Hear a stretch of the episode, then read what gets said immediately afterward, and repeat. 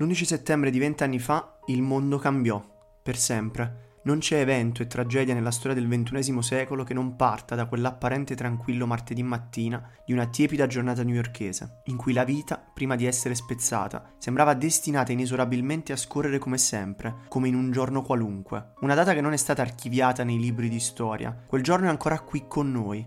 Lo è nei controlli serrati per salire su un aereo, nelle città militarizzate, negli allarmi, nel timore dell'altro che può sempre essere un terrorista. Una paura impalpabile, penetrata nelle radici del nostro mondo globalizzato, vacillante in cui ormai non ci sono certezze. Le immagini delle due torri, il momento in cui attonito il mondo si è reso conto che quel film catastrofico era una solida realtà, sono parte ormai dell'inconscio collettivo un drammatico punto di svolta dalle catastrofiche implicazioni sul piano geopolitico che trova una chiusura o forse semplicemente un nuovo inizio nella ritirata recente degli USA e della Nato dall'Afghanistan e la conseguente vittoria del regime talebano.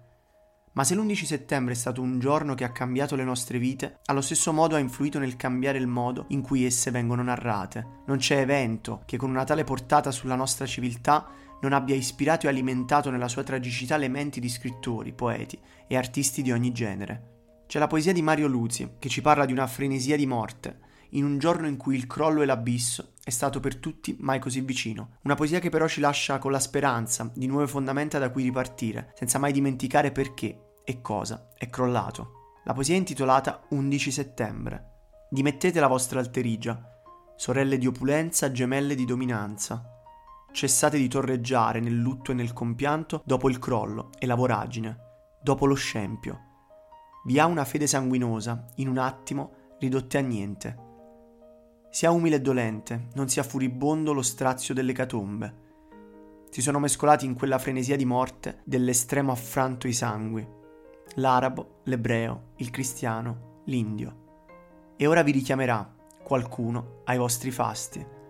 Risorgete risorgete, non più torri, ma steli, gigli di preghiera, avvenga per desiderio di pace, di pace vera.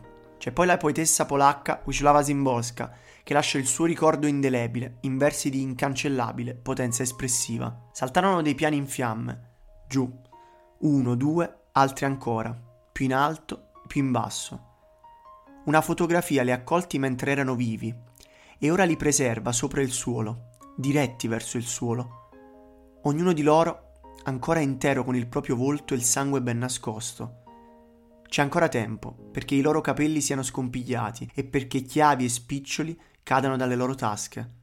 Essi si trovano ancora nel reame dell'aria, entro i luoghi che hanno appena aperto. Ci sono soltanto due cose che posso fare per loro, descrivere questo volo e non aggiungere una parola finale. Ma poi abbiamo anche la storia di chi ha vissuto quel giorno a New York. È il racconto e la riflessione di uno dei più grandi romanzieri americani contemporanei, che in prima persona era lì a guardare le torri mentre il fumo avanzava e iniziava a propagarsi in tutta la città. La sua testimonianza merita di essere ricordata. È quella di Paul Oster, pubblicata in un articolo della stampa in occasione del ventennale della strage. Niente di tutto questo era inevitabile. E se ripenso a quel martedì mattina di vent'anni fa, la prima cosa che rammento è che accompagnai a piedi mia figlia Sophie, di 14 anni, alla fermata della metropolitana di Grand Army Plaza, a Brooklyn, salutandola con un bacio mentre partiva da sola per la prima volta verso Manhattan per il suo primo giorno di liceo. Il suo treno passò sotto il World Trade Center appena 30 minuti prima che fosse colpita la prima torre. Inutile dire che quella sera mia figlia non tornò a Brooklyn, quando la scuola nel pomeriggio fece uscire gli studenti, ma trascorse la notte presso alcuni amici nell'Upper West Side. Rientrato a casa telefonai a Jackie Linden, una mia amica e interlocutrice per un anno alla National Public Radio per la mia trasmissione mensile. Dovevo rivolgere una domanda e la chiamai proprio mentre si stava precipitando fuori casa. Un aereo si è schiantato contro una delle torri del World Trade Center, mi disse. Sto uscendo, vado sul posto per scrivere un articolo. Mia moglie e io andammo allora in camera di nostra figlia, all'ultimo piano di casa e dalla finestra vedemmo la torre avvolta dal fumo dall'altra parte del fiume, a Lower Manhattan, senza sapere se si trattasse di un incidente o di un attentato pianificato da un attentatore suicida. Scese le scale al piano inferiore, accendemmo la televisione e 5-10 minuti dopo vedemmo il secondo aereo schiantarsi contro la seconda torre. Capimmo. Era una bella mattina di settembre.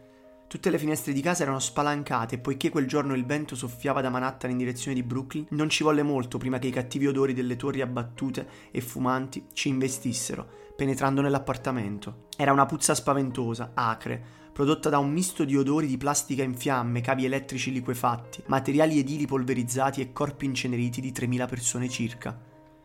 Chiudemmo le finestre e le lasciammo chiuse per giorni. Non molto tempo dopo il crollo della seconda torre ricevetti una telefonata dal settimanale tedesco Die Zeit. Mi disse che il mattino seguente sarebbero andati in stampa e volevano che gli scrivessi un breve articolo su ciò che stava accadendo a New York. Ero scosso, sì, ma alle 16 i miei pensieri erano abbastanza lucidi da permettere di scrivere un paio di pagine per il giornale. Il mio articolo si chiudeva con queste riflessioni. Sapevamo tutti che sarebbe potuto succedere. Da anni parlavamo di questa possibilità e adesso che la tragedia si è consumata, le conseguenze di questo attentato saranno senza dubbio tremende. Più violenza, più morte, più sofferenza per tutti.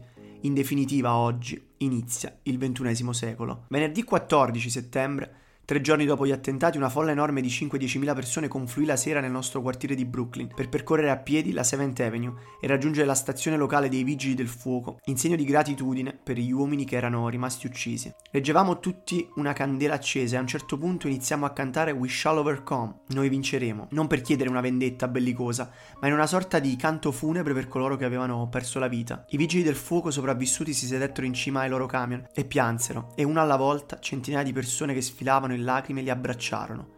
Nessuno, neppure una volta, conclude Paul Oster, pronunciò la parola guerra.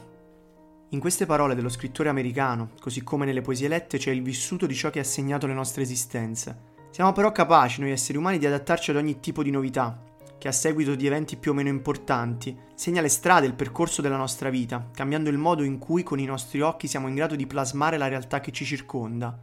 E dopo l'11 settembre siamo in un nuovo mondo. Ce lo ricorda anche il filosofo francese Bernard-Henri Lévy. Ricordo non senza una certa nostalgia. Il mondo antico, quello in cui si poteva andare all'aeroporto all'ultimo minuto, beffarsi delle religioni senza rischiare la vita, fare la spesa in un magazzino cascero volendo entrare in un luogo pubblico senza perquisizioni della borsa e nel caso degli intellettuali parlare di letteratura o scrivere romanzi d'amore senza sentirsi disertori rispetto alla lotta principale. I tempi, poco a poco, sono cambiati. Lo spazio sociale è cambiato.